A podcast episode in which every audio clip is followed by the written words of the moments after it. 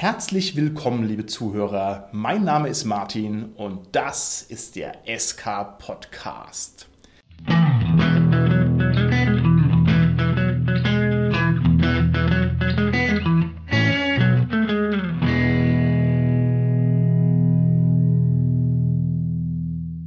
Zuhörer draußen an den Empfangsgeräten, falls ihr das hören könnt, ich befinde mich in einer schlimmen Notlage und zwar befürchte ich, der SK-Podcast ist mittlerweile völlig von Kultisten unterwandert.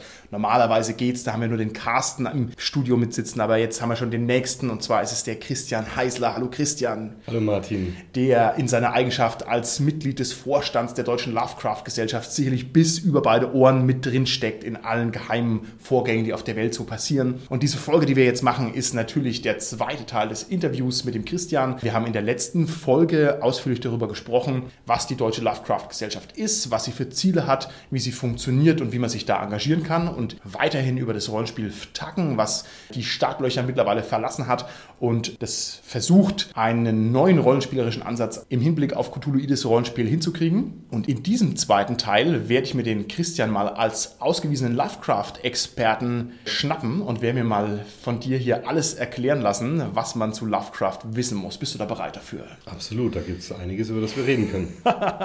Wie viele Bücher aus dem Mythos hast du persönlich schon gelesen? Hast du den Kult der Ghouls schon gelesen? Natürlich. Das Necronomicon auch. Ja, noch nicht ganz. Also da bricht dann immer die Konzentration ab. Ich höre dann immer Stimmen. Auf einer Skala von 100 zu 0, wie hoch ist dein derzeitiger Sanity-Wert? 20. 20, okay. 20, das ist schon, ja, da hört man Stimmen, ne? Und ja, sieht, absolut. sieht Sachen vorbeihuschen, alles klar, das ist gut. Nein, das Thema, das wir heute haben, der Autor Lovecraft, ist ein durchaus würdiges Thema. Und zwar ist er ja gar nicht zu unterschätzen in seiner Wirkung und in seinem Impact.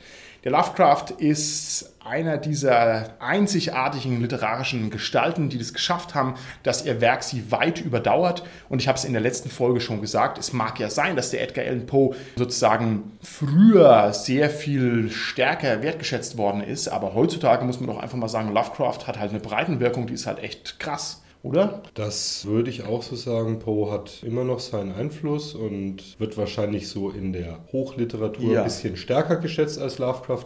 Aber der Einfluss von Lovecraft auf die Popkultur ist natürlich immens. Richtig. Und dazu ist natürlich der Lovecraft auch noch eine ganz schillernde Figur. Auch die Autorenpersönlichkeit, da kann man also sehr lang drüber reden. Ich hoffe, wir tun es heute hier. Und wir werden mal versuchen, uns dem Mythos, dem Autor, seinem Leben und dem ganzen Rest, wie es so schön heißt, bei Anhalter durch die Galaxis, jetzt mal mit der angemessenen Ausführlichkeit zu nähern. Und ich bin schon sehr gespannt darauf, was du mir da alles erzählen kannst. Wir fangen mal bodenständig an. Der Lovecraft, wenn den jetzt jemand gar nicht kennen sollte, wie würdest du den in drei Sätzen beschreiben? Ein Gentleman aus Providence, der mit seinem kosmischen Horror neue Maßstäbe in der Horrorliteratur gesetzt hat, die Bedeutungslosigkeit des Menschen in den Vordergrund gerückt hat und Entitäten erschaffen hat, die definitiv zu seiner Zeit so in dieser Form noch niemand ins Spiel gebracht hat. Und ja, eine sehr faszinierende, schillernde Persönlichkeit, wie du es gesagt hast. Sehr intelligent, mit Ecken und Kanten. Okay, war er wirklich ein Gentleman, der Lovecraft? Ja, also er hat sich ja auch als Gentleman die Briefe unterschrieben. Er war immer gut in einem Anzug gekleidet und hat sich eben auf entsprechende Benimmregeln und so weiter, Etikette schon versteift. Okay, ich bin gespannt, was wir da noch alles über den hören werden. Selbe Frage mit einem leicht anderen Twist. Lieber Christian, beschreib mir das Werk vom Lovecraft in drei Sätzen. Die Welt, wie wir sie kennen, wird von den großen Alten und ihren Dienern korrumpiert und je weiter man hinter den Schleier blickt und erkennt, was wirklich in dieser Welt passiert, desto weniger bekommt das der geistigen Gesundheit. Okay. Und du bist Vorstand von der Gesellschaft, ja? Also Ja. das heißt, ja, okay, okay, gut zu wissen, gut zu wissen. Wie ist denn dein ganz persönliches Verhältnis zum Lovecraft? Welchen Stellenwert hat er für dich? Also wenn ich an mein Bücherregal denke, sind da ein Drittel Lovecraft und seine Einflüsse bzw. Autoren, die ihn beeinflusst haben. Wow, ein Drittel ist eine Menge. Ja, ist einiges mittlerweile. Das ist eine Menge. Wie viel hat er denn geschrieben, der Lovecraft? So vom Umfang her, ich weiß es gar nicht auswendig. Es ist verhältnismäßig überschaubar. Er ist ja leider nicht sonderlich alt geworden. Ja, wie viele Geschichten mögen das sein? 60, 70? Okay. Ein paar längere, relativ viele Kurzgeschichten. Beim Fester gibt es ja jetzt die neueste Auflage, das sind sechs Bände, immer so mit 300 Seiten, glaube ich. Und da ist eigentlich alles drin, wenn man jetzt nur seine Geschichten und nicht Gedichte oder ähnliches betrachtet. Okay, alles klar. Gibt es eine Lieblingsgeschichte von ihm für dich? Oder das ist, ist ein bisschen eine gemeine Frage. Sagen wir doch mal drei Lieblingsgeschichten. Gibt es für dich bedeutsame, gute Geschichten von Lovecraft? Also die Geschichte, die mich, wie ich den ersten Kontakt mit ihm hatte, am meisten beeindruckt hat, waren die Ratten im Gemäuer. Und deswegen zählt die auch nach wie vor noch zu meinen absoluten Lieblingsgeschichten. Okay, ich frage gleich hinterher, ja. wie war denn dein Erstkontakt? Wie bist du denn mit dem Lovecraft in Berührung gekommen? Ich habe mit 14, 15 Stephen King gelesen, mhm. sehr, sehr viel. Irgendwo stand dann in einem seiner Bücher mal in einem Vorwort ein Bezug zu Lovecraft und dass okay. der ihn so beeindruckt hat. habe ich mir gedacht, auch oh, musst du dann auch mal lesen, wenn der wie Stephen King ist, ist es ja bestimmt total toll. Habe ich mir beim Surkamp Verlag so ein kleines Taschenbuch geholt und habe das gelesen und habe mir gedacht, okay, was ist denn jetzt das? Also die erste Geschichte, ich weiß nicht mehr, was es war. Es war sowas eher ein bisschen langatmig, mm, keine große mm. Spannung und im Vergleich zu Stephen King völlig anders. Da habe ich schon gedacht, ach, nicht mein Ding. Mm. Dann kamen eben die Ratten im Gemäuer und damit hat er mich dann sofort gekriegt. Stephen King ist für sich genommen auch eine super interessante Figur, ja. der den Vorteil ja hat, dass er halt noch lebt. Ne? Genau. also da kann ich vor allem empfehlen, vom Leben und vom Schreiben. Das ist ein tolles Buch, wo er halt über sich schreibt, was ja manchmal interessanter ist als die Geschichten selber, ne? wie er so über sein Schriftstellerleben schreibt und über seinen Alkoholismus und all sein Zeug, was da so ist. Also auch super spannend, aber um den soll es nicht gehen. Was hat dich fasziniert an der Geschichte Ratten im Gemäuer? Wieso hat dich das so erwischt? Na, es geht sehr langsam los. Da kommt jemand und erfährt was über sein Erbe, ein altes Anwesen, fängt dann an, das wieder aufzubauen. Dann passieren seltsame Sachen. Er hört Legenden, über die er erst lacht. Und als er dann die ersten Nächte da verbringt, hört er, wie die, der Name der Geschichte schon sagt, Ratten im Gemäuer herumhuschen, fängt dann an, dem auf die Spur zu gehen und stürzt dann in eine Abwärtsspirale des Grauens, des Wahnsinns. Und die letzten Sätze, ich will sie jetzt hier nicht spoilern, für die, die die Geschichte nicht kennen, das war wirklich was, wo ich dann das Buch weggelegt habe und erstmal ein paar Minuten vor mich hingestartet und gedacht habe, okay, das war jetzt richtig gut. Okay, geil. Das ist doch das, was man haben will, wenn man ja. sich mit Fiktion beschäftigt, dass es einen richtig abholt. Okay, super, cool. Freut mich. Welche anderen Geschichten findest du gut vom Lovecraft? Also besonders gerne mag ich noch das Ding auf der Schwelle. Hat ein bisschen Besonderheit, weil da eine der Hauptfiguren eine Frau ist, was bei Lovecraft ja nicht so oft vorkommt. Mhm. Da ist diese ganze Körperwechsel-Magie-Geschichte und der Erzähler wird dann eigentlich auch zu äußersten und drastischen Maßnahmen getrieben, um das, was der Mythos mit sich bringt, aufzuhalten. Mhm. Das hat mir sehr gut gefallen. Und eine Geschichte, die mir beim ersten Mal lesen gar nicht so gefallen hat, wir hatten es beim ersten Teil ja schon, mittlerweile liebe ich sie wirklich, ist die Farbe aus dem All. Okay, alles klar.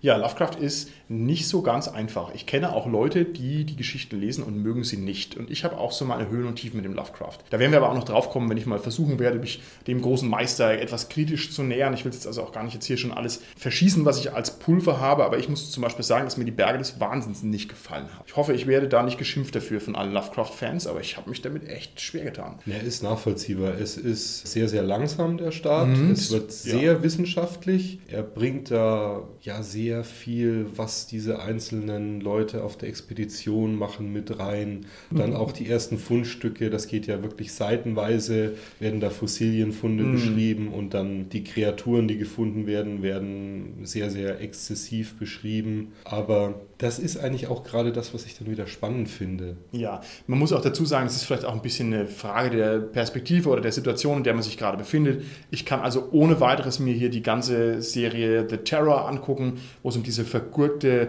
Nordwestpassagen-Expedition geht. Ich weiß nicht, ob du die kennst. Fürchterliche Serie. Fürchterlich, fandst du die, ja? Naja, sagen wir so, sie ist eigentlich gut umgesetzt, aber wenn man das Buch von Dan Simmons ja, kennt, ja.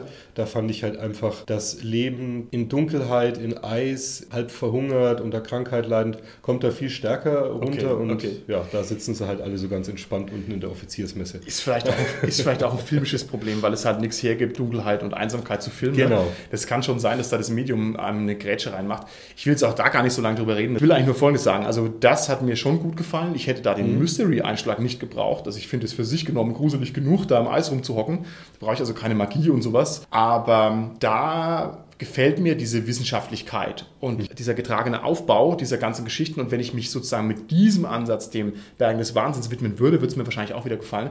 Und jetzt muss man natürlich auch sagen, dass der Lovecraft ja gar nicht so weit weg ist von diesen Entdeckungsfahrten in seiner Zeit. Genau. Also der hat sich diese Geschichten über die Nordwestpassage sicherlich auch angeguckt. Und vielleicht ist es ein bisschen so ein Imitationsversuch oder was, was man so ein bisschen in dem Kontext mitlesen muss. Ja, okay. Es soll nicht um mich gehen und um meine Meinung dazu.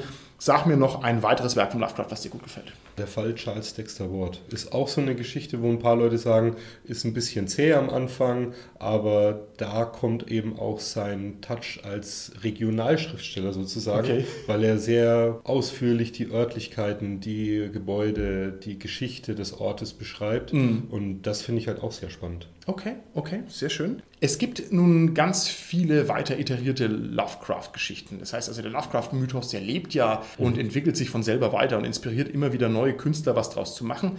Und da werden wir auch viel drüber reden, hoffe ich doch, ist es ja mittlerweile im Mainstream angekommen. Zumindest insofern, dass es zum Beispiel halt Lovecraft-Brettspiele gibt. Ja. Von FFG normalerweise, von Fantasy Flight Games. Und das hat ja eine Breitenwirkung entfaltet. Also Leute, die auch Lovecraft so gar nicht kennen, kennen aber trotzdem diese Spiele. Das heißt, es ist nochmal ein ganz anderer Zugang dazu. Und da würde ich dich jetzt fragen, du hast doch bestimmt eine große Sammlung von Lovecraft-Brettspielen, Kartenspielen, was weiß ich, Kaffeetassen, keine Ahnung. Ja, sowohl als auch. Also sowas steht alles rum. Was ist denn da dein bestes Stück? Gibt es irgendwas aus diesem Sekundärkosmos vom Lovecraft, was dir gut gefällt? Also neben den Pen-and-Paper-Rollenspielumsetzungen mhm. Besonders Arkham Horror und Cthulhu Wars. Cthulhu Wars, um Gottes Willen, das kenne ich gar nicht. Was ist das? Von Sandy Peterson, der auch bei Chaosium dieses Rollenspiel eigentlich maßgeblich mitentwickelt hat. Mhm. Ein Brett Brettspiel, wo man eine Fraktion der großen Alten übernimmt und die anderen Spieler auch. Also da kämpft man dann mit Cthulhu gegen Hastur, gegen Nyarlathotep. Wow. Richtig geile Miniaturen und ja, da gab es jetzt den dritten Kickstarter von dem Jahr und das war jetzt der erste deutsche. Da habe ich dann endlich mal mitgemacht, weil das Zeug nicht ganz billig ist. Und mm. ich habe dann gedacht, shut up and take my money, wie man so schön sagt. Okay, okay, sehr schön. Gut, das muss ich mir angucken. Wir spielen gerade mit viel Begeisterung Eldritch Horror. Auch ein bisschen, weil es halt so schön kooperativ ist, aber mhm. das ist auch sau cool.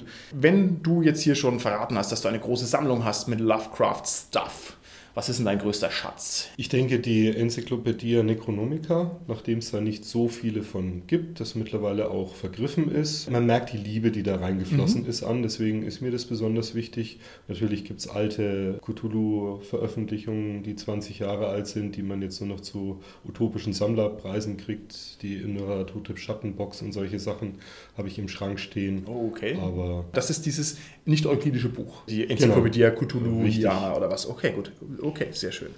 Tja, dann weiß ich das jetzt erstmal zu schätzen, dass mir die der Carsten direkt mal die Hand gedrückt hat, ja, dass ja, ich die mal hier anfassen konnte, wenn die jetzt schon weg ist. Ja, sehr schön. Carsten hat sowieso alles, das heißt, das ist hier mein Bibliothekar, wo ich hingehen würde, wenn ich jetzt ein Buch über einen Mythos haben wollte.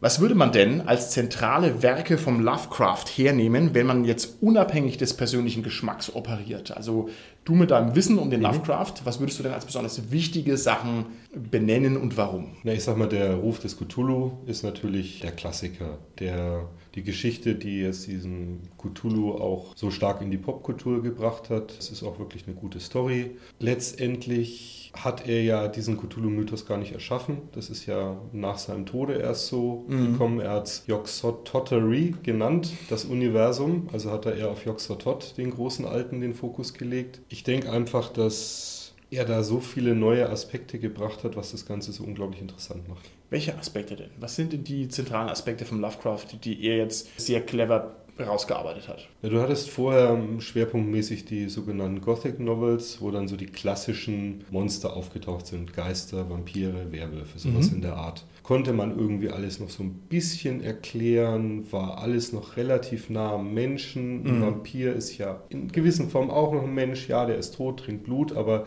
es ist nicht völlig fremdartig. Ein Cthulhu, ein Azathoth, ein Nyarlathotep, die Migos, die älteren Wesen, das sind Kreaturen, die wir uns nicht vorstellen können, mhm. die so weit vom außerhalb des Kosmos kommen, die auch nicht in Gut und Böse eingeteilt werden, die existieren einfach und wir sind so unbedeutend, dass die ja gar nicht wirklich Notiz von uns nehmen. Und das gibt der ganzen Geschichte eine völlig neue Facette. Okay. War der Lovecraft jemand, der sich mit der geisteswissenschaftlichen Kultur auseinandergesetzt hat. Das heißt, jetzt mal blöd gesagt, kannte der Lovecraft Nietzsche oder kannte der den nicht oder seine Werke? Er hat sich schon mit, in frühester Kindheit mit wissenschaftlichen Themen, äh, Sprachen, äh, den Geschichten aus Tausend und einer Nacht mhm. beschäftigt. Er hat sich mit Philosophie beschäftigt, er hat sich mit Chemie, Astronomie beschäftigt Ähm, also Auch- war da sehr belesen. Auch auf einem richtig akademischen Level? War der Lovecraft ein Akademiker oder war das jemand, der halt jedes Buch gelesen hat, das ihm in die Hände gefallen ist? Er hat jedes Buch gelesen, das ihm in die Hände gefallen Mhm. ist. Er hat ja bei seinem Onkel gelebt und der hatte eine große Bibliothek, wo er dann auch Sachen, die wahrscheinlich für Kinder in dem Alter nicht die perfekte Mhm. Literatur vielleicht waren, in die Hand bekommen und das alles verschlungen. Hat auch sehr früh in Magazinen, regionalen Magazinen und Zeitungen schon wissenschaftliche Beiträge abgeliefert. Okay. Man kann ihn als sehr belesen betrachten, aber einen Hochschulabschluss hat er aufgrund seiner gesundheitlichen Schwierigkeiten und so nie hinbekommen. Okay, interessant. War er an der Uni? Also war er mal eingeschrieben für irgendwas? Nee, also er hat die Hochschule nicht abgeschlossen, Okay. weil er ja Depressionen hatte, kränklich war, schwierige Zeit. Beide Eltern waren ja im Butler Hospital, also in der Nervenheilanstalt. Okay. Der Vater vermutet man wegen Syphilis. Sie sind dann beide da wahrscheinlich unter für so einen jungen Kerl relativ schwierigen Bedingungen dann verstorben. Okay. Bei seinem Onkel aufgewachsen, der dann auch gestorben ist, dann bei den Tanten weiter. Also eine sehr, sehr schwierige Kindheit. Okay, ah, das ist ja interessant. Das heißt, dann war das jemand, der so ein bisschen rumgereicht worden ist vom Schicksal, was er auch ein bisschen ja, auf die Stabilität schlägt. Ne? Also wenn man merkt, hier die Umfelder ändern sich und ich kann da gar nichts jetzt dazu tun. Ne? Wir sterben quasi meine Bezugsperson weg. Das ist ja auch eine, eine sehr unschöne Rahmenbedingung für ein Leben. Wie war das jetzt mit ihm als Schriftsteller? Konnte der von seinen Werken leben?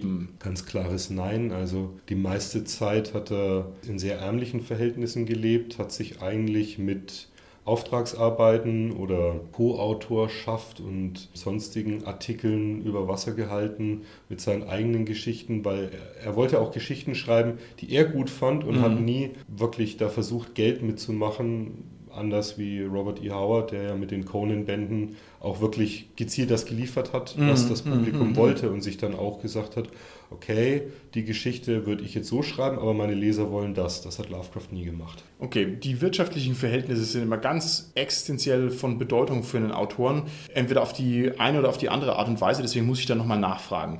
Du sagst mir jetzt, der hat Auftragsarbeiten gemacht, okay, also der wird halt irgendwelche Schriftkram erledigt haben oder irgendwas gemacht haben, wo er ein bisschen Geld reinbekommen hat, aber normalerweise reicht es ja trotzdem nicht für eine Existenz. Also auch wenn man irgendwie so ein Hilfsschriftsteller ist oder ein Zuarbeiter oder ein Co-Autor, dann ist es ja jetzt nicht genug Kohle, dass ich sagen kann, ich kann mir davon dies und das und jenes leisten. Hat es trotzdem gereicht oder hat er noch irgendwelche anderen Verdienstquellen? Ist er tagsüber zum Hafen arbeiten gegangen oder sowas? Oder wie hat er die Kohle reingekriegt? Also es heißt, dass er wohl an der Kinokasse mal gearbeitet hat. Aufgrund seiner kränklichen Gesundheit war irgendwelche härtere Arbeit oder ein geregelter Job nie vorstellbar. Hat er kurz mal versucht, hat aber alles nicht geklappt. Und gerade in seiner Zeit in New York hatte er oftmals nicht das Geld, um zu heizen, hat mehr oder weniger irgendwelche Kekse gegessen, Cracker mit Käse, also das war teilweise seine Ernährung oder seine geliebten Schokoriegel, also wirklich ärmliche Verhältnisse. Okay, in New York natürlich doppelt und dreifach so hart, weil es ja auch ein teures Pflaster schon immer war, New York. Also auch da tut man sich dreimal schwer, irgendwie eine Wohnung herzukriegen. Gut, sehr interessant. Wenn er schon kein Geld gehabt hatte, war er wenigstens bekannt und hatte er wenigstens Fans zu Lebzeiten. Er war ja sehr aktiv im Amateurjournalismus, hat auch unglaublich viele Briefe. Also der führende Lovecraft-Forscher S.T. Joshi schätzt ca. 90.000 Briefe hat er in seinem Leben geschrieben. What? 90.000 Briefe? Ja, es ist, hatten mal 120.000 kursiert, aber die aktuelle Forschung geht von so ca. 90.000 aus, was immer noch eine ordentliche Hausnummer ist. Entsprechend hatte er ein weitreichendes Netzwerk an Kontakten, hat ja dann auch für viele Pulp-Magazine wie das Weird Tales geschrieben, hat da dann auch Freunde und Anhänger, wo man sich gegenseitig die Geschichten zugeschickt hat, ähm, verbessert hat. Die Personen tauchen in den Geschichten gegenseitig teilweise auf, aber ich glaube, eine große Fanbasis wie heutzutage hatte er auch zu Lebzeiten nicht. Okay, war er selber ein motivierter Fan? Also ich meine, man braucht ja irgendwas, was einen antreibt, um jetzt diese Schriftstellerei auf sich zu nehmen. ne? Die meisten Leute wollen halt berühmt werden oder wollen eben jemanden nacheifern, weil sie irgendwie begeistert oder beeindruckt sind von irgendwelchen anderen Sachen, die es schon gibt. Das ist auch ein starker Motivator. Wie ist es beim Lovecraft? Hat er jemanden hinterhergeschrieben? Hat er gesagt, so möchte ich auch schreiben? Ich glaube, seine zwei größten Einflüsse waren Edgar Allan Poe und Lord Dunsany.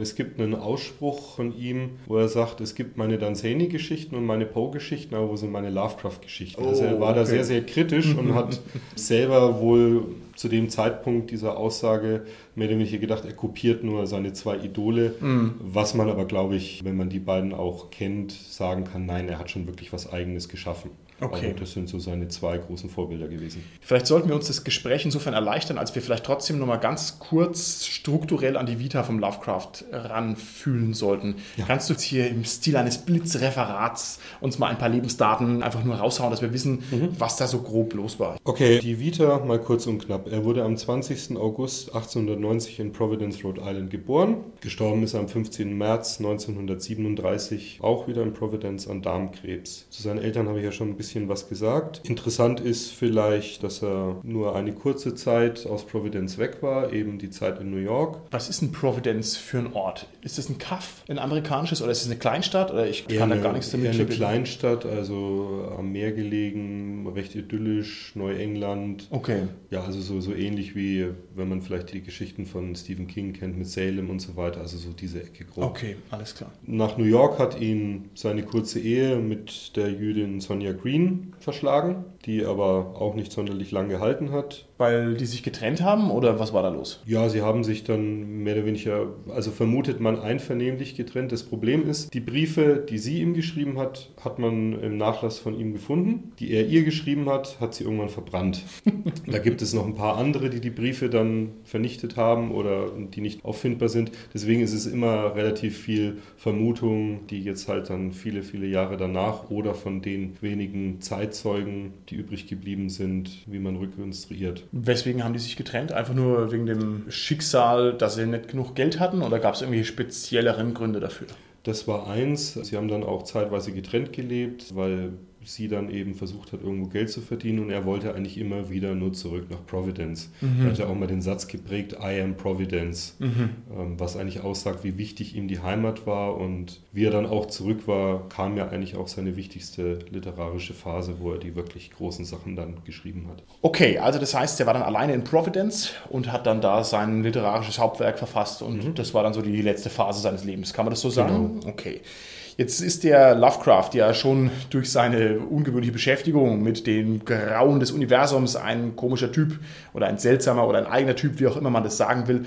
Was hatte der sonst noch so für Eigenheiten oder für schrulige Charakterzüge, die erwähnenswert sind? Ein Klassiker ist die Vorliebe für Eis. Also er hat wahnsinnig gern Eis, besonders Zitroneneis gegessen. Es gibt auch eine Anekdote über ein Wettessen, wo er, wenn ich es jetzt richtig im Kopf habe, 20 Kugeln gegessen haben soll.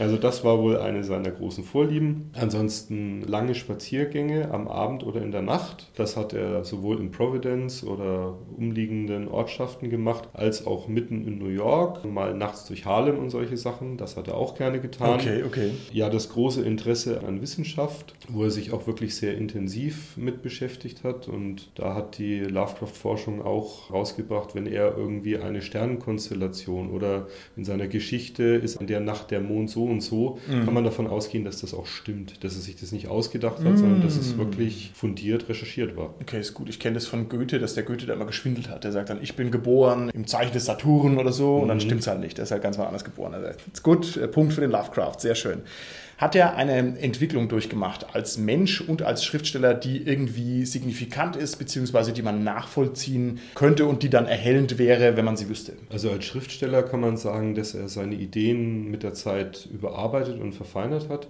Schönes Beispiel ist die Kurzgeschichte Dagon, die relativ alt ist, wo es eigentlich nur um eine Wesenheit aus dem Meer geht. Letztendlich ist der Ruf des Cthulhu dann sozusagen eine deutlich längere und tiefer gehende Geschichte, die man sozusagen sagen, wo man Dagon als Basis sehen kann. Mhm, mh. Allgemein sind längeren Geschichten eher später erschienen. Also Berge des Wahnsinns und so weiter waren dann eigentlich in so der Hochphase seines mhm. äh, literarischen Schaffens. Als Mensch hat er sich wahrscheinlich dahingehend am stärksten entwickelt, dass er seinen Rassismus mit dem Alter in den Griff bekommen hat und auch in Briefen bedauert hat, mhm.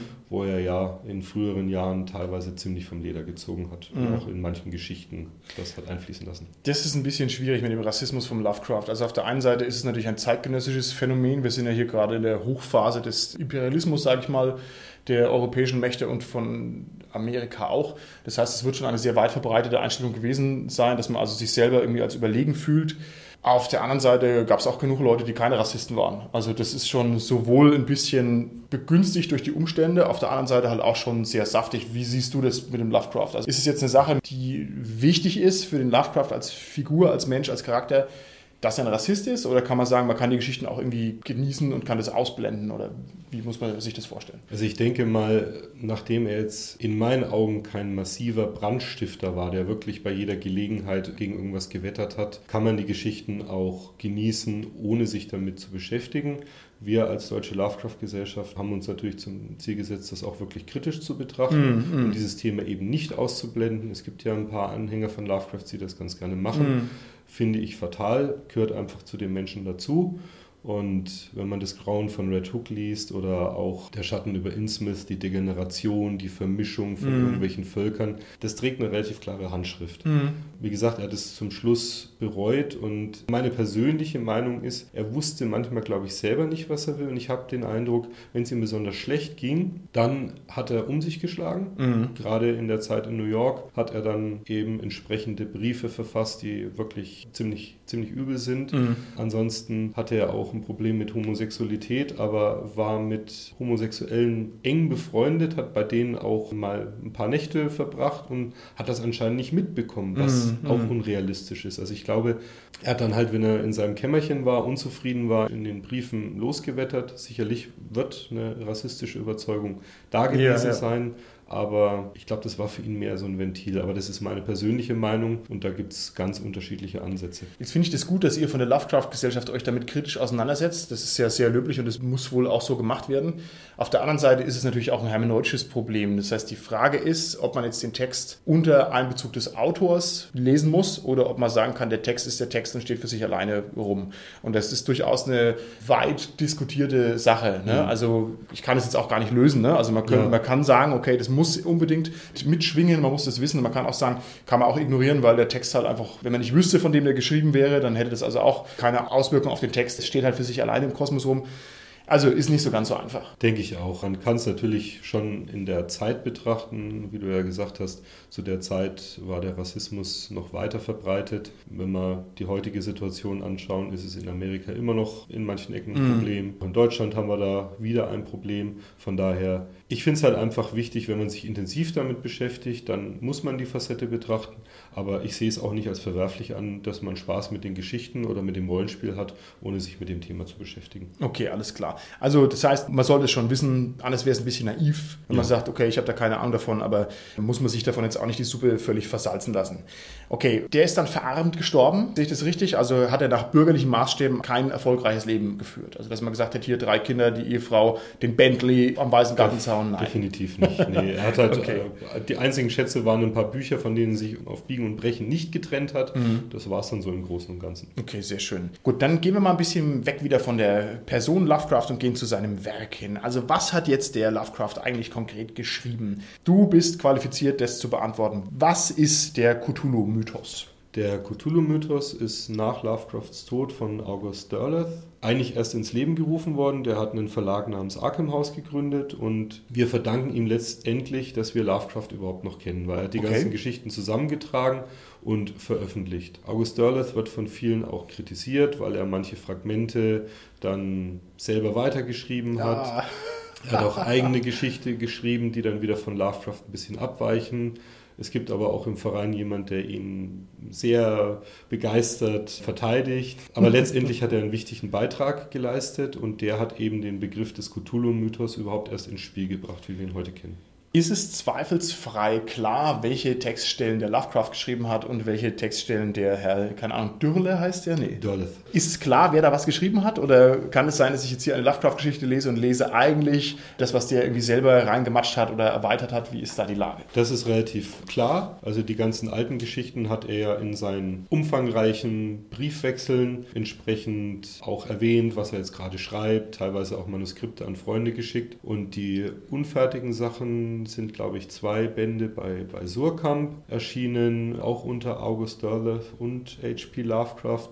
Und auch der Fester Verlag hat jetzt drei Bände rausgebracht, wo Lovecraft sozusagen Co-Autor oder Ghostwriter war, die von jemand anders mmh, veröffentlicht worden okay, sind. Okay. Oder wo er die Geschichten überarbeitet hat und man einfach merkt, wenn man sie liest, dass er sie nicht überarbeitet hat, sondern dass 80 Prozent von ihm sein müssen. Mhm. Und da sind eben auch teilweise diese Geschichten von August Derleth mit dabei, wo man eigentlich auch merkt, wer welchen Teil geschrieben hat. Okay. Okay, das ist ja super spannend. Das heißt, da gibt es auch einen gewissen Anteil an Textarchäologie, den man hier leisten kann, um da den wahren Text ranzukommen. Ist ja herrlich. Okay, wie funktionieren Lovecraft-Geschichten? Warum sind die geil? Was machen die besonders? Was ist deren inhaltliche Qualität? Ja, zum einen dieses, dieser langsame Aufbau. Also es geht eigentlich nie mit einem großen Knalleffekt los. Wird vielleicht am Anfang kurz angeteasert, warum man jetzt dieses Manuskript schreibt, weil man etwas Schlimmes erlebt hat. Aber dann geht es eigentlich erst in so einer langsamen Geschichte los, steigert sich und am Schluss passieren so viele Dinge. Es kommt eine gewisse Dynamik rein, ohne dass es jetzt wirklich groß actionlastig ist. Mhm. Aber die Spannung zieht an, der Druck auf die Protagonisten wird immer größer und eben dieser Einfluss, den der Mythos nimmt. Der andere sehr interessante Aspekt ist eben der regionale Bezug, also dass Lovecraft zum Beispiel bei der Geschichte Das Fest sehr detailliert beschreibt die engen Gassen, die Giebeldächer, wie die Türen ausschauen, wie die Fensterläden ausschauen oder wie er sich dieser Stadt nähert, wie er da von oben drauf mm, guckt. Mm, mm. Und da kann man dann eben auch, wenn man sich die Orte anguckt, die Postkarten, seine Notizen aus Briefen, wo er war, ableiten, dass er dann mal hier was geklaut hat oder da sich hat inspirieren lassen. Aber eigentlich ja in einer gewissen Weise fast wie so eine Art Reiseschriftsteller okay. da noch mit reingebracht hat und halt die Zeit Neuenglands, in der er gelebt hat, dadurch sehr schön erhalten hat und in unsere heutige Zeit überliefert hat. Okay, sehr schön. Ich kann mir die störende Bemerkung nicht verkneifen, dass ein gewisser James Reggie, der vierte, seines Zeichens Erfinder von Lamentations of the Flame Princess, ebenfalls ein großer Cthulhu-Fan ist, wie ja die meisten Leute das gut finden. Und der hat Abenteuer geschrieben in seinem verrückten Oldschool Horror Cthulhu Cosmic Horror Rollenspiel. Und wo spielen die? Kenne ich leider nicht. Im Würzburger Umland. Ah, okay, und man denkt sich, what, was, was ist denn hier los? Wieso schreibt denn jemand so eine Geschichte über hier. Er ist selber eine verrückte Figur, ein Ami, mhm. der nach Finnland gezogen ist und schreibt halt Geschichten über Würzburg. Und man denkt sich, okay, das passt nicht. Oder man denkt sich, yes, wir haben gewonnen. Ja? Also, das ist hier nur mal als kleiner Seitengag. Also, ich kann es nachvollziehen, dass hier die Räumlichkeit, die Örtlichkeit von so einer Geschichte durchaus relevant ist. Okay. Ist das wirklich schon der Reiz der Geschichten? Nee. Was ist denn jetzt das tragende Moment, das faszinierende Element, das, was diesen Geschichten so eine Resonanz verleiht? Ich würde einfach mal sagen, dieses sogenannte kosmische Grauen, dass der Mensch sehr unbedeutend ist, dass es Götter gibt außerhalb von jeder menschlichen Vorstellungskraft dass die Menschheit eigentlich unbedeutend ist. In einer Geschichte wird ja sogar mehr oder weniger gesagt, ein Zufallsprodukt oder ein Scherz, den sich irgendwelche Wesenheiten erlaubt haben. Okay, und das ist also der Punkt, wo ich sagen muss, da hat natürlich der Lovecraft den Volltreffer gelandet. Denn so eine existenzielle Angst ans Tageslicht zu bringen oder sich damit mhm. zu beschäftigen, ist ja was, wo man einen Hook herbekommt zu jedem Leser. Ja, genau. wo also letztlich jeder Leser sagen kann, okay, da finde ich mich irgendwo wieder, denn auch ich bin mir über meine Position im Kosmos jetzt nicht so hundertprozentig sicher. Und die Vorstellung, dass ich nur ein Witz der Evolution bin, ist jetzt eigentlich auch keine beglückende Vorstellung.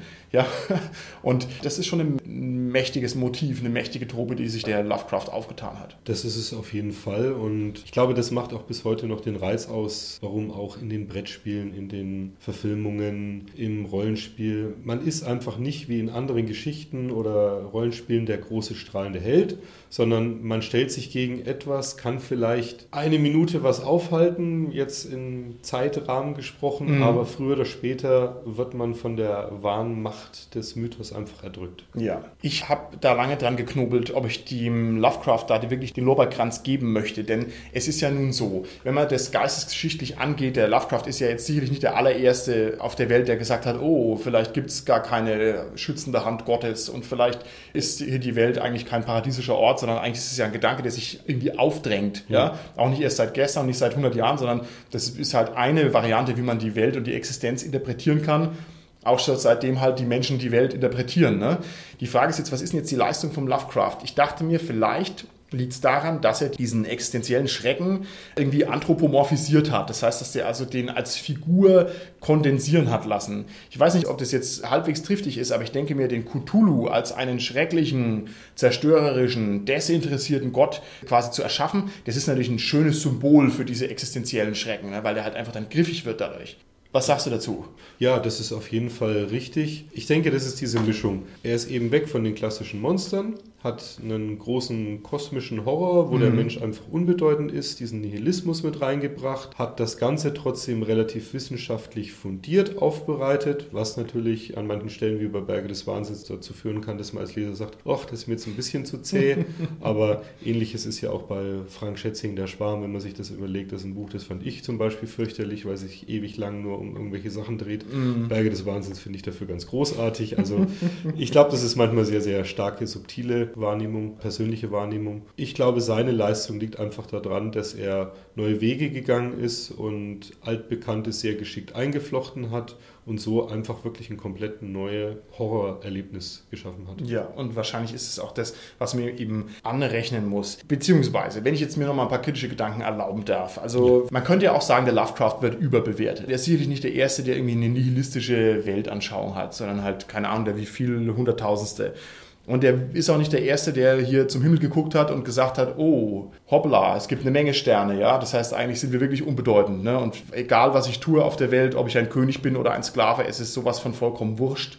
Und die Bedrückung, die sich aus diesem Gedanken ergibt, das wird er auch nicht als allererster festgestellt haben. Ne? Also wo ist jetzt dann nochmal genau seine Leistung? Du meinst, der Remix ist es, oder wie würde man das vielleicht beschreiben können? Ja, er hat sich ja auch sehr intensiv mit Horrorliteratur beschäftigt. Okay. Er hat ja auch einen Essay verfasst, der ursprünglich im Surkamp Verlag Literatur der Angst hieß, besser bekannt eigentlich das übernatürliche Grauen in der Literatur, mhm. wo er diverse namhafte Horrorgeschichten und Autoren sich vornimmt, sagt, wie macht er das, wie macht er das gut, mhm. wie muss Horror funktionieren und bei ihm war eben dieses, der Schrecken vor dem Unbekannten, was wir nicht kennen, was mm. wir nicht mhm. verstehen, das mm. macht uns am meisten Angst. Und das hat er, glaube ich, versucht in seinen Geschichten sehr stark reinzubringen, dass eben das Monster nicht klar beschrieben wird, sondern dass dieses Kopfkino sozusagen angeregt wird. Ja, und da bin ich etwas zwiegespalten. Auf der einen Seite, wenn ich mir überlege, wenn ich einmal ein triviales Beispiel hier reinziehen darf, Ash vs. Evil Dead kennst du, oder? Ja. ja. Oder auch den Film, von dem das ein Derivat ist, Army of Darkness. Das arbeitet ja sehr schön mit dem filmischen Trick. Übrigens ist der Regisseur, dessen Namen ich jetzt auch nicht weiß, ein ganz großes Genie auch mit dem filmischen Trick, dass man also das ankriechende Grauen nicht sieht, sondern dass man mhm. aus der Perspektive dieses Grauens,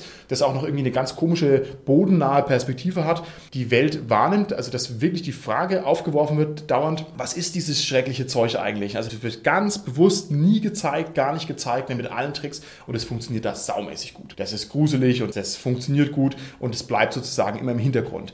Beim Lovecraft finde ich es oft nicht so gut. Jetzt kann ich es nicht gut zitieren, weil meine Lovecraft-Kompetenz nicht mhm. so hoch ist. Aber ich hatte ganz oft den Eindruck bei den Sachen, die ich gelesen habe, dass der Lovecraft einen Satz schreibt, der etwas so klingt, nämlich und dann macht er die Tür auf und dahinter erblickt er etwas, das so schrecklich war, dass es ihn in den Wahnsinn trieb. So. Das heißt, er lässt eine mega Leerstelle, was das denn eigentlich ist. Und ich finde, dieser Kunstgriff ist überreizt. Ab einem gewissen Punkt muss ich mich auch einfach mal fragen, was soll denn so schrecklich sein, dass ich wahnsinnig werde? Also was ist denn jetzt da los? Also ich finde jetzt auch Tentakel nicht so gruselig, wenn ich ganz ehrlich bin. Und der Gedanke, dass ich allein bin in einem gigantischen Kosmos, ist jetzt auch nichts, wo ich jetzt plötzlich in Tränen ausbreche. Wie siehst du das denn? Ist es irgendwann billig, dieser Taschenspielertrick, dass ich das ignoriere? Oder ist es eben gerade die große künstlerische Leistung, darauf zu verzichten? Zwei Punkte dazu. Zum einen, wir sehen das jetzt aus der heutigen Zeit, wo es so gut wie jeden Film schon gab. Mhm. Zu seiner Zeit, ich glaube, wenn man das gelesen hat, wo es noch nicht 100.000 Tentakelmonster gab, wo die Monster relativ schnell beschrieben wurden, damit man es irgendwie ein bisschen erklären mhm. kann. Und er kommt mit diesem komplett anderen Ansatz, ist zu der Zeit betrachtet schon was völlig Fremdartiges, was eben diesen besonderen Reiz ausmacht. Mhm. Natürlich kann man das kritisieren. Er nutzt dieses Mittel sehr, sehr häufig. Ich bin aber der Ansicht, dass er relativ oft oft mehr erklärt, als man manchmal denkt. Und mit zum Beispiel Ratten im Gemäuer, mhm. da wird ja eigentlich auch immer mehr beschrieben, was dann dann auch unten in den Gewölben gefunden wird mhm. und so weiter auch Berge des Wahnsinns. Das, was ihm da im Tunnel verfolgt, wird nicht beschrieben, mhm. aber diese Stadt, die sie da finden, ja. die wird ja sehr detailliert. Auch ja. diese ganze Kultur der älteren Wesen wird beschrieben, die Bedeutung der Menschheit in dem ganzen Kosmos. Also ich denke, er macht es schon öfters mal, dass er relativ viel Information gibt mhm. und zwischendrin macht das als Stilelement, das zumindest bei mir in allen Geschichten immer recht gut funktioniert okay, hat. Okay, interessant, interessant. Ich habe mich darüber geärgert ab einem gewissen Punkt, aber ich habe auch nicht alle Geschichten gelesen. Ich müsste vielleicht mal noch ein paar da aufstocken. Jetzt haben wir das schon ein paar Mal angesprochen, dass die Geschichten vom Lovecraft manchmal auch ein bisschen klugscheißerig wirken. Das ist vielleicht der falsche Begriff, aber gemeint ist auch wieder hier diese Berge des Wahnsinns Geschichte, mhm. wo er sogar relativ am Anfang irgendwelche biologisch-zoologischen Funde rezitiert. Ja. Und ich glaube sogar auf Lateinisch kann das sein. Ein paar Begriffe wirft er zumindest mit ja. rein, ja. Und das ist aber ganz schön lang. Also ich hatte mir das letztens als Hörbuch angehört und ich habe mhm. gedacht, was ist denn hier los? Das kann doch nicht wahr sein, dass er jetzt hier zehn Minuten referiert, was er für ein zoologisches Wissen hat. Also ich fand das peinlich, muss ich sagen. Also ich kann sagen, okay, ich finde hier eklige Viecher drin oder ich kann sagen, ich finde die und die und die Viecher, aber sozusagen lexikalisch durchzugehen, was der für Sachen findet mit den Fachbegriffen, das fand ich sehr, sehr, sehr, sehr komisch und da habe ich also dran gezweifelt, ob der wirklich ein guter Schriftsteller ist, weil es natürlich die Spannung rausnimmt, weil es keinen Lesefortschritt bringt. Man sitzt ja davor und du hörst irgendwelche lateinischen Wörter. Ich hoffe, das war lateinisch, nicht, dass ich jetzt Quatsch erzähle, aber es wirkt auf alle Fälle sehr hermetisch und du kannst dann damit gar nichts anfangen und so und das war so in die Breite gezogen. Entweder das war Eitelkeit, dass er quasi zeigt, was er denn machen möchte, oder es war der Versuch, wie Hochliteratur zu wirken, dass er also zeigen muss, was er alles drauf hat. Aber irgendwie gut kann ich das nicht finden. Was sagst du denn dazu? Ist das ein Ausrutscher? Ich denke, das ist einfach seine Art gewesen. Wie gesagt, er hat Geschichten geschrieben, die er selber gut fand. Und es gab auch einige Geschichten, die uns jetzt sehr gut gefallen, die sehr beliebt sind, die fand er viel zu schlecht, um sie zu veröffentlichen. Also er hat eigentlich keinen Wert darauf gelegt, was jetzt vielleicht irgendein Leser davon hält. Und ihm war es auch ganz, ganz wichtig, okay dass das, was er da schreibt, fundiert, sauber recherchiert ist. Und wenn er dann eben zehn Seiten erklären muss, was da genau gefunden wird, mhm. war das, glaube ich, nicht irgendwie oberlehrerhaft oder klugscheißerisch mhm. gedacht, mhm. sondern das war ihm einfach ein Anliegen. Das musste korrekt sein, weil sonst ist es nicht gut. Okay. Ich hoffe, dass du recht hast. Ich gehe auch mal davon aus, dass es stimmt. Aber so ein Statement wie, er schreibt, was er will und er pfeift auf seine Zuhörer, ist natürlich ein starker Tobak, weil es auch eine, eine perfekte Ausrede ist, um halt mal irgendeinen geschossenen Bock zu vertuschen, ne, dann gefällt es halt keinem, dann sage ich halt, naja, Mai. Ich habe ja nur für mich privat geschrieben. Ja, dann ist natürlich die Frage, warum hast du es denn veröffentlicht? Wieso hast du denn deine Manuskripte rumgeschickt und so weiter? Also ich glaube es schon, ja. aber es ist auch ein ganz kleines bisschen verdächtig. Deswegen fällt ja die Lovecraft-Geschichten unter den Begriff Pulp-Literatur, weil mhm. er ausschließlich in Pulp-Magazinen zu Lebzeiten veröffentlicht mhm. hat. Erst später ist es dann weitergekommen und in den Magazinen war das, glaube ich, auch üblich, in der Art und Weise Geschichten zu schreiben. Natürlich gab es Autoren, die das ein bisschen vielleicht sprachlich feiner gemacht haben, mhm. aber er hat seinen ganz ureigenen Stil aber ist natürlich völlig nachvollziehbar, dass man sagen kann, auch mit seinen Adjektiven, wenn er da fünf Adjektive um sich wirft, mhm. kann man sagen, super. Wenn man zum 20. Mal die mhm. gulisch-zyklopische, sonst was mhm. Beschreibung, kann man auch sagen, gut, jetzt wiederholt sich ein bisschen. Das ist wahrscheinlich vor allem auch Geschmackssache. Ne? Wer es mag, der mag es, das ist ja auch in Ordnung. Aber man würde das wahrscheinlich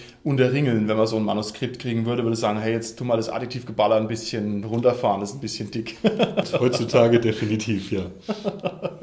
okay. Okay, okay. Kannst du mir noch Qualitäten vom Lovecraft sagen? Und zwar Qualitäten, die er als Schriftsteller hat, die mir vielleicht entgangen sind. Also Qualitäten, wo man sagt, okay, nicht nur dein Inhalt ist gut, du hast hier diesen Nihilismus, diesen kosmischen Horror gut auf den Punkt gebracht. Hat er sonst noch irgendwelche Geschichten, auf die man vielleicht achten könnte, wenn man sich mit dem Lovecraft auseinandersetzt? Ich denke, da gibt es schon einige Sachen, aber das ist jetzt eben gerade der Punkt. Wenn man alle Geschichten gelesen hat, mag es vielleicht Abnutzungserscheinungen mhm. haben. Aber zum Beispiel bei den ersten Geschichten mit diesen Adjektiven, mhm. das hat bei mir unglaublich gut funktioniert, okay. weil es einfach Begriffe waren, wo du erstmal zyklopisch, ja okay, du weißt, was ein Zyklop mhm. ist, mhm. aber nicht euklidisch. Wenn man überlegt, wie er Relier, die Stadt, wo Cthulhu liegt, mhm. wie er die beschrieben hat, oder wenn man die Geschichte Träume im Hexenhaus, die ja wirklich sehr mathematisch, physikalisch, mhm. auch schon wieder sehr komplex ist, die interessanterweise auch viele, viele Fans hat. Da habe ich mich sehr lange schwer getan. Aber diese Geschichte muss man zwei, dreimal lesen, um wirklich ansatzweise zu verstehen, was er da erzählt. Mhm. mhm. Und das finde ich dann durchaus reizvoll, weil es eben dieses Nachdenken anregt, weil man sich selber damit beschäftigt, sich selber noch Gedanken macht und eben nicht ganz klar, ja, das sieht jetzt so und so und so aus. Mhm. Am besten noch ein kleines Bildchen dabei und Okay, das kann ich sehr gut nachvollziehen. Es ist wahrscheinlich auch einfach insgesamt sehr originell. Das sollte man vielleicht auch nicht nehmen, ne, dass es also gut ausgedacht ist und sehr kreativ ist und halt auch viele Dinge bringt, die sonst so einfach noch nicht da waren. Letzter Kritikpunkt von meiner Seite. Mhm. Ist der Lovecraft nicht total schlimm in seinen zeitgenössischen Kontext eingebettet? Also ich habe es jetzt auch schon ein paar Mal gesagt, ich möchte es nur noch mal auf den Punkt bringen. Dass der Kosmos groß ist, ja, okay Ja, also wie erschütternd ist es? Ist es vielleicht erschütternd 1900, als die Welt halt modern wird, so langsam aber sicher, als man halt sagt, okay, meine kleine Welt ist jetzt einfach zerstört durch den aufkommenden Internationalismus, durch dieses Fin des Jäckle-Zeug, durch die Bedrohung der großen Kriege, durch die Industrialisierung und so. Sind es nicht diese Turbulenzen, die damals natürlich die Leute ganz arg erschrecken, aber die wir halt irgendwie zum Teil auch schon überwunden haben? Was sagst du denn dazu? Ist der Grusel nach wie vor von derselben Qualität oder muss man sich sozusagen einen gewissen Suspension of Disbelief erstmal zulegen, dass ich sage, okay, ich genieße Lovecraft, indem ich so tue, als wüsste ich nicht, dass keine Ahnung, der Kosmos groß ist. Ich glaube, das ist auch wieder eine sehr subjektive Wahrnehmung. Ich finde, die Geschichten funktionieren heute noch genauso gut wie damals. Okay. Klar war es damals nochmal eine ganz andere Sache, aber ich bin jetzt grundsätzlich auch jemand, ich möchte mich auch unterhalten lassen. Mhm. Ist auch bei dem Horrorfilm, die Kumpels neben mir sagen, das war doch jetzt klar, dass jetzt irgendwas passiert. ich versuche dann aber nicht drüber nachzudenken, was mhm. als nächstes mhm. passiert oder wer der Mörder ist, sondern ich möchte mich unterhalten lassen. Ich ja. möchte mich mitreißen lassen. Und ähnlich ist es eigentlich auch bei den Geschichten von Lovecraft, dass ich einfach, bei manchen Geschichten ist es ja aus heutiger Sicht relativ schnell klar, wohin er will. Mhm. Aber das versuche ich dann so ein bisschen auszublenden und wirklich nachzuvollziehen, was erlebt der Protagonist gerade, warum macht er das jetzt, mhm. wie geht es da weiter und wie beeinflusst es ihn? Okay. Nach dieser ganzen Kritik von mir muss man einfach mal neidlos anerkennen, dass der Impact vom Lovecraft grandios ist. Also ich kenne keinen anderen Schriftsteller,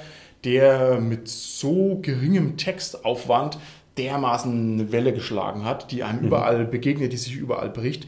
Kannst du noch zwei Sätze darüber verlieren, über die Auswirkungen vom Lovecraftschen Schreiben, vom Mythos wie schätzt du das ein? Was ist da alles da? Welche herausragenden Effekte hat er bewirkt in allem, was nach ihm kam? Da hat er, glaube ich, einen extrem großen Einfluss. Mir fällt da noch ein, Fritz Leiber hat ihn als Kopernikus der Horrorliteratur bezeichnet. Stephen King hatten wir ja schon. Ja. Der erwähnt ja bei jedem zweiten Interview, wie groß der Einfluss von Lovecraft war. Robert Bloch, der Autor von Psycho, hat ebenfalls Mythosgeschichten geschrieben. Mhm. Guillermo del Toro will seit, ich weiß nicht wie vielen Jahren Berge des Wahnsinns oh. verfilmen Filmen und ist ganz enttäuscht, dass dieser Prometheus-Alien-Film kam und dass deswegen nicht geht. Lasst uns doch bitte diesen Film Kickstarter. Jetzt ist doch die Möglichkeit da. Ja, eure Lovecraft-Gesellschaft muss es doch pushen. Das muss euer großes Ziel sein, weil das würde doch bestimmt laufen. Ja, nach seinem letzten Film, wenn er es jetzt nicht irgendwo mal das Geld dafür herkriegt, ich glaube, dann können wir mit dem Kickstarter leider auch nichts mehr retten. Aber wenn ich mir anschaue, wie er Pans Labyrinth gerade umgesetzt hat, oh. ich glaube, wenn jemand das umsetzen ja. kann,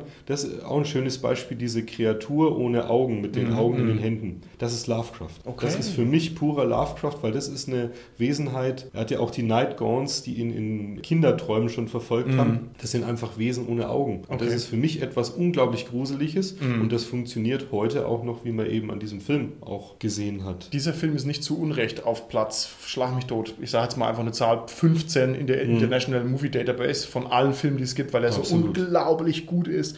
Also wer Pan's Labyrinth nicht kennt, der nimmt sich bitte mal irgendwo eine Kopie her und legt mal einen expliziten Filmabend ein und schaut sich den mal ganz bewusst an. Das ist ein Brett, mein lieber Herr Gesangsverein. Definitiv, muss man, muss man gesehen ja. haben. Ja, dann haben wir Hans-Rudolf Giger, der bekannt ist als der Erfinder des Aliens. Mhm. Der hat auch bei seinen Zeichnungen ein Buch, das Necronomicon heißt, und hat auch in Interviews gesagt, dass die Idee für das Alien sehr stark von Lovecraft inspiriert war. Okay.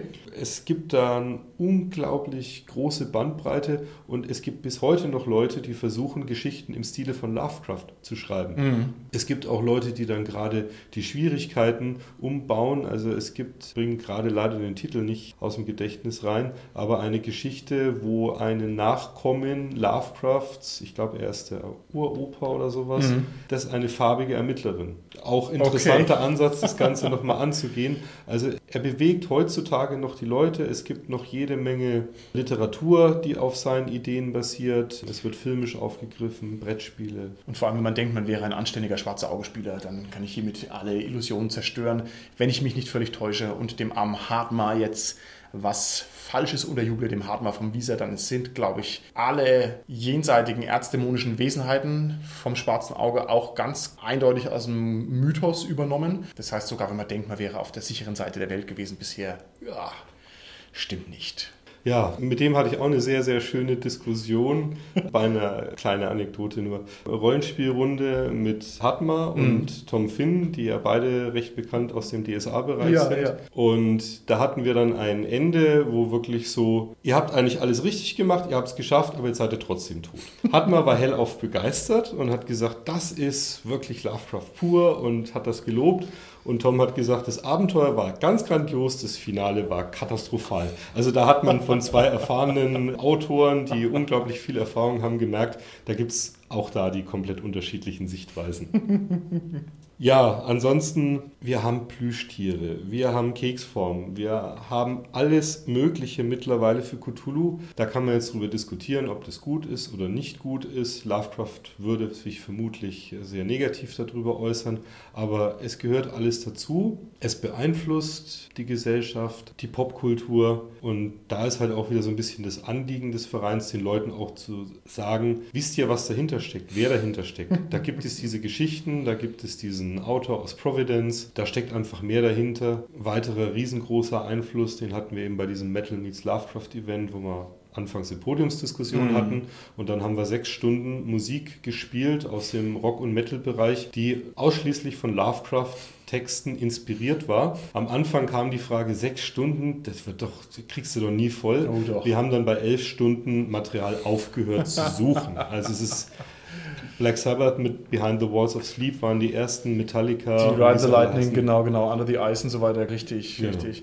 Stimmt, da gibt es ganz viel. Bitte mach doch mehr Events. Metal meets Lovecraft. Das ist so, keine Ahnung, Peanut Butter küsst Nutella, ja. Also genauso muss es sein. Passt, passt gut zusammen, ja. Gab auch ein paar Mal die Frage schon, ob wir das nicht in Hamburg oder sonst wo machen können, wo ich dann auch gesagt habe, lieben gerne, wenn ihr da was organisiert, aber das sind natürlich Events, die kann jeder, der sich ein bisschen damit beschäftigt, überall nachmachen. Aber die Idee ist so schön. Ja, Metal meets Lovecraft. Also das ja. hat mir sehr, sehr gut gefallen. Also schön, dass du das auf die Beine gestellt hast. Ja, danke. Das war auch mein Baby mit meinen zwei wichtigsten Interessen.